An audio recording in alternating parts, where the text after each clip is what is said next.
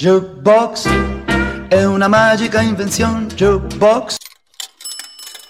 Benvenuti alla nuova puntata del mio podcast. Oggi vi racconto i lavori di uno dei maggiori esponenti dell'astrattismo, Pete Mondrian. La dedica è per Cristina da Arona, amatissima docente e scrittrice di arte. Prima del mio usuale augurio di buon ascolto, vi chiedo se avete voglia di mettere il follow al mio Arju Box, aiutandomi così a farlo crescere. Basta cliccare su Segui, scaricando un'app qualunque fra le tante che offrono podcast e audio. Grazie e ora buon ascolto! Chi era Pete Mondrian? Innanzitutto il suo vero nome, essendo olandese, è in realtà Mondrian, con due A, ma per meglio inserirsi nella comunità artistica della scintillante Parigi della Belle Époque, egli volle francesizzare il proprio nome e dunque dal 1912 assunse la versione Mondrian, con cui i più lo conoscono ancora oggi. E per cosa lo conoscono i più? Per le opere con reticoli geometrici colorati con i colori primari, ritenuti a torto, facilissimi da imitare, perché molti non li hanno mai osservati da vicino. Infatti non si tratta di semplice pittura piatta, ma di una sorta di bassorilievo pittorico millimetrico, dove ogni colore è dato in diversi spessori di stratificazione e quindi sporge o arretra sulla tela a seconda del riquadro. Non solo, Mondrian sceglieva anche l'inclinazione con cui voleva appese le sue opere a losanghe, spesso non in posizione ortogonale, ma diagonale, per dare la percezione illusoria di dilatazione in rombi o in romboidi, invece che parallelogrammi. Ma da dove gli venne tutta questa passione per gli effetti visivi geometrici? Scopriamolo insieme. Mondrian frequenta l'Accademia di Amsterdam, dove si dedica a una pittura di paesaggio dal gusto simbolista, sviluppando nel frattempo un profondo interesse per le dottrine teosofiche. I suoi lavori sulla natura, all'inizio, non paiono affatto astratti, però vi si vede bene l'influenza delle teorie di schematizzazione geometrica portate avanti dal maestro Cézanne, che impatteranno in modo potente anche su Picasso, per sua stessa dichiarazione. Quindi, osservando le opere di Mondrian, sfatiamo nuovamente il pregiudizio di una tecnica facile e fin banale, visto che nei suoi lavori giovanili si coglie grande padronanza tecnica, in particolare mediante l'uso quasi pittorico del carboncino. Nel 1908 il pittore rimane affascinato dagli scritti spirituali e filosofici di Elena Petrovna Blavatsky, che riteneva fosse possibile raggiungere una conoscenza della natura più profonda, oltrepassando l'immagine superficiale della realtà.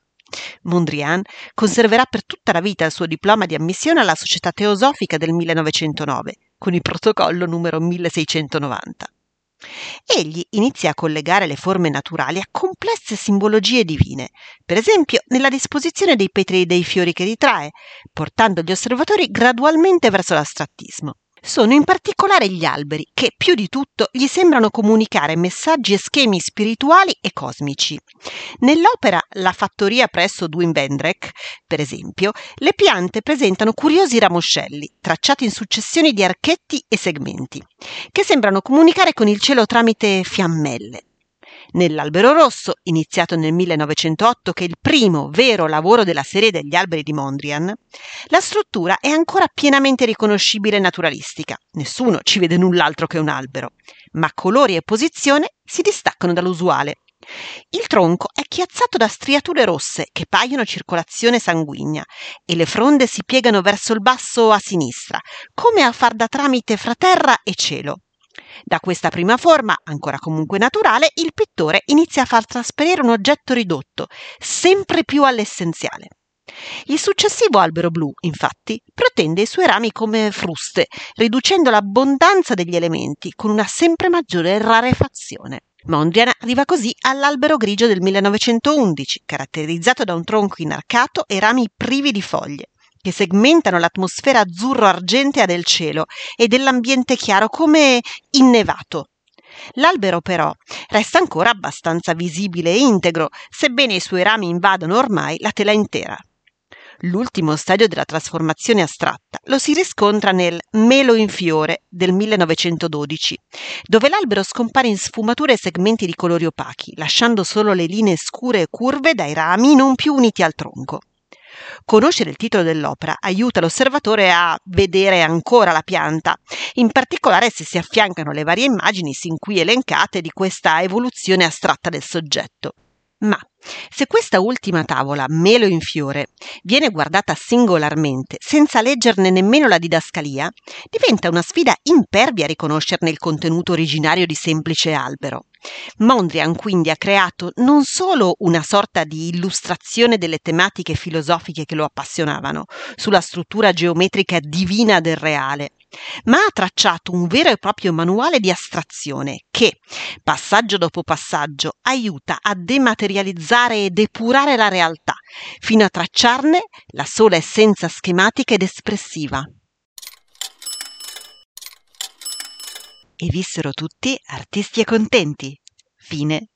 Se hai passato qualche minuto piacevole ascoltandomi, mi raccomando, scrivimi le tue curiosità, ma soprattutto le tue richieste e dediche all'indirizzo artjubox.dirtidarti-gmail.com Jukebox si scrive con la J, Jukebox.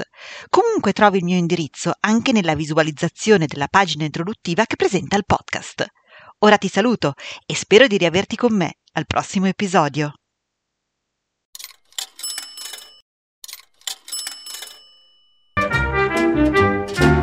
Jukebox è una magica invenzione. Jukebox